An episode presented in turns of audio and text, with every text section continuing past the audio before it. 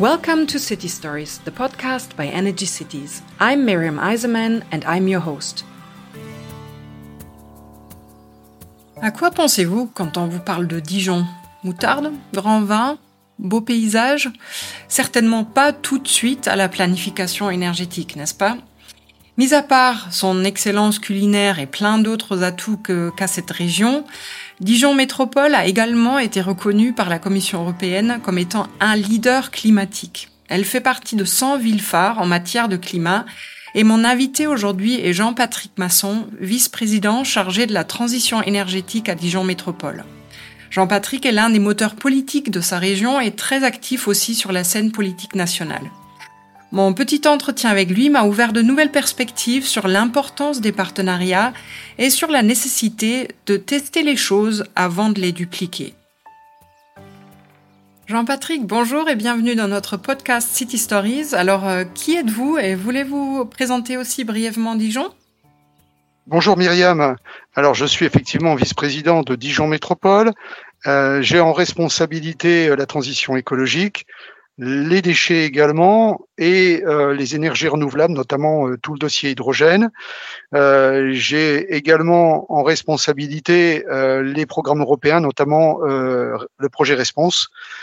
Et puis Dijon, c'est une ville d'un peu plus de 260 000 habitants, avec une capitale régionale qui est également très concernée par la transition énergétique. Donc justement, comment elle s'y prend pour mener cette transition énergétique? On va en parler là dans ce petit entretien. Dijon s'est fixé l'objectif assez énorme d'être neutre en carbone d'ici 2050. Donc gérer son carbone dans une ville ou une région, ça commence par quoi? Alors, euh, ça commence, enfin, ça s'appuie sur deux éléments qui me paraissent complètement fondamentaux. Le premier, euh, c'est avoir une organisation interne dédiée à la transition climatique, ce qui est notre cas, et euh, cette organisation a une vocation transversale puisque elle est destinée à faire travailler tous les services ensemble. Deuxième pied, finalement, euh, indispensable à mes yeux, euh, c'est celui d'un travail partenarial avec tous les acteurs du territoire qui ont euh, chacun finalement leur spécificité. Notre travail, c'est de décloisonner et donc de travailler de manière horizontale avec tous ceux qui sont concernés par un sujet sur notre territoire. Donc ça peut être à géométrie variable, mais voilà, ça fonctionne de cette manière. Et cette neutralité carbone, pour beaucoup de gens, ça reste quand même un concept euh, et quelque chose d'assez vague.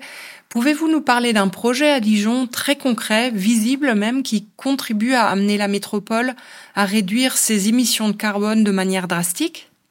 Alors, euh, c'est vrai que euh, à Dijon, nous avons comme spécificité de travailler sur les énergies renouvelables de manière assez intense. Par exemple, notre tramway euh, fonctionne avec 10% d'énergie renouvelable. On, on, travaille pour augmenter euh, ce pourcentage.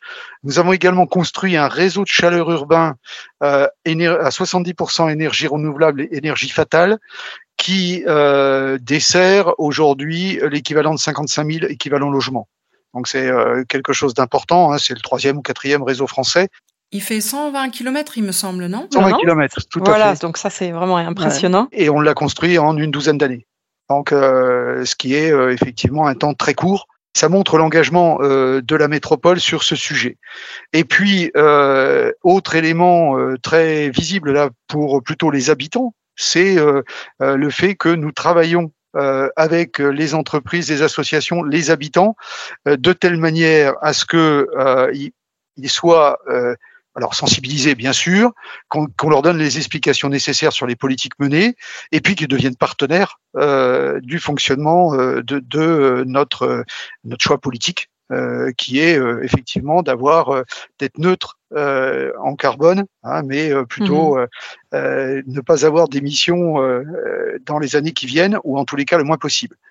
Et je me permets de préciser que ça se passe dans un quartier à énergie positive ça se passe de manière plus générale, mais on a une application très très aboutie dans un quartier politique de la ville qui s'appelle la Fontaine Douche, euh, pour lequel euh, on a euh, un travail qui est à la fois d'être positif en énergie renouvelable. Donc notre objectif c'est 120% d'énergie renouvelable par rapport à la consommation dans ce quartier qui est un quartier des années 70. hein, donc en rénovation urbaine. On a la capacité de travailler à la fois sur l'enveloppe des bâtiments, finalement assez classique, sur du photovoltaïque, ça aussi on connaît, même si c'est difficile en zone urbaine dense de mettre beaucoup de panneaux solaires vraiment beaucoup, euh, puisqu'il nous faut couvrir euh, l'essentiel de la consommation électrique. Et, puis, euh, on a également le réseau de chaleur euh, qui est dans ce quartier. Donc voilà, on a un objectif très ambitieux. Et puis également, et ça c'est important pour nous, c'est d'être en capacité de monitorer tout ça. C'est-à-dire que mmh d'avoir ni trop ni trop peu d'énergie qui soit produite, et en tous les cas, elle doit être disponible au bon moment. Donc mmh pas en excédent et pas évidemment euh, en insuffisance. Pour ça, on a un data reactor, donc euh, une plateforme numérique mmh euh, qui est chargée d'équilibrer le système. Ça veut dire quoi? Ça veut dire que il nous faut prendre beaucoup de données sur le territoire, y compris les données des habitants, mmh et il nous faut les travailler de telle manière à être au rendez-vous à chaque fois que quelqu'un appuie sur le bouton pour avoir la lumière. Une deuxième précision, euh, on est en autoconsommation collective. Donc, euh, ça veut dire que euh, ce qu'on produit est à disposition, en fait, à la fois de plus de 500 logements et mhm. de 14 sites qui appartiennent à la ville de Dijon, donc qui sont écoles, piscines, centres de loisirs, etc. Ok, et donc tout ça, ce sont des bâtiments qui existent déjà et qui seront modernisés dans le cadre de ce grand projet de développement urbain, c'est ça? Alors, effectivement, ce ne sont que des bâtiments existants. C'est des bâtiments existants, plutôt des années 70, avec des populations qui sont des populations qui n'ont pas beaucoup d'argent, mhm. sur des quartiers un peu anciens. Et donc, un des objectifs majeurs derrière tout ça, c'est pas seulement de se faire plaisir en étant bon, c'est aussi de pouvoir dupliquer euh, ces résultats. Donc, c'est d'ailleurs un des engagements que nous avons pris vis-à-vis de l'Europe, mhm. dire dupliquer la totalité euh, des bonnes solutions euh, de telle manière à ce que d'autres puissent s'en emparer. Et c'est d'ailleurs pour ça qu'il y a un certain nombre déjà de villes suiveuses dans le programme qui euh, tirent des enseignements et on en tire également pour nous-mêmes, pour les autres quartiers de la ville. Jean-Patrick, on voit clairement que vous avez vraiment une vision et que les actions qui sont menées visent vraiment le long terme. Et pourtant, vous faites partie d'un projet qui s'appelle EU City Calc et qui a sorti un, un modèle de planification énergétique long terme un outil de modélisation. Euh, justement, quelles sont les nouvelles connaissances que vous apporte ce projet et sous quelle forme vous les mettez en application? S'il y en a un, parce que ça se trouve, vous êtes tellement avancé que finalement, c'est peut-être plus vous, en tant que région et métropole de Dijon, euh, que vous apportez quelque chose de nouveau aux autres partenaires de projet? En fait, c'est les deux. C'est-à-dire que euh, EU City Calc nous amène une méthodologie, euh, une logique euh, et donc un cadre finalement.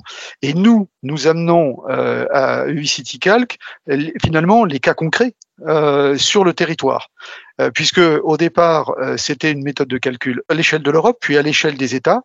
Aujourd'hui, EU City Calc, c'est une façon de calculer à l'échelle d'un territoire. En conséquence de quoi, euh, ce cadre nous est emmené, ça nous permet euh, de dire, bah voilà, euh, sur tel sujet, nous, on est confronté à l'absence de données, peut-être, à un moment, ou des données d'une nature qui n'est pas celle attendue dans le cadre de CityCalc. Cette façon de calculer nous est particulièrement utile puisqu'elle nous permet dans le temps de suivre, évidemment selon le même protocole, de se comparer à d'autres et donc d'agréger le cas échéant, nos résultats avec les résultats d'autres collectivités, voir si on est raccord avec les objectifs nationaux ou européens. Et ça nous oblige, nous, euh, au niveau des services, à aussi communiquer entre eux sur la même méthode. C'est-à-dire que euh, le mode de calcul euh, dans une collectivité, il peut être d'une nature euh, pour un service, par exemple scolaire, et il peut être d'une autre nature pour le service des sports ou euh, pour la construction de bâtiments ou la rénovation. Donc, ça nous oblige en interne et puis avec nos partenaires extérieurs, hein, euh, donc nos délégataires, mhm. euh, euh, les offices d'HLM, etc., mhm. d'avoir un langage commun. Et mhm. puis, par exemple, dans les semaines à venir, hein, au mois d'octobre, nous aurons des ateliers où il y aura à la fois des entreprises, des syndicats, chambres consulaires, l'université.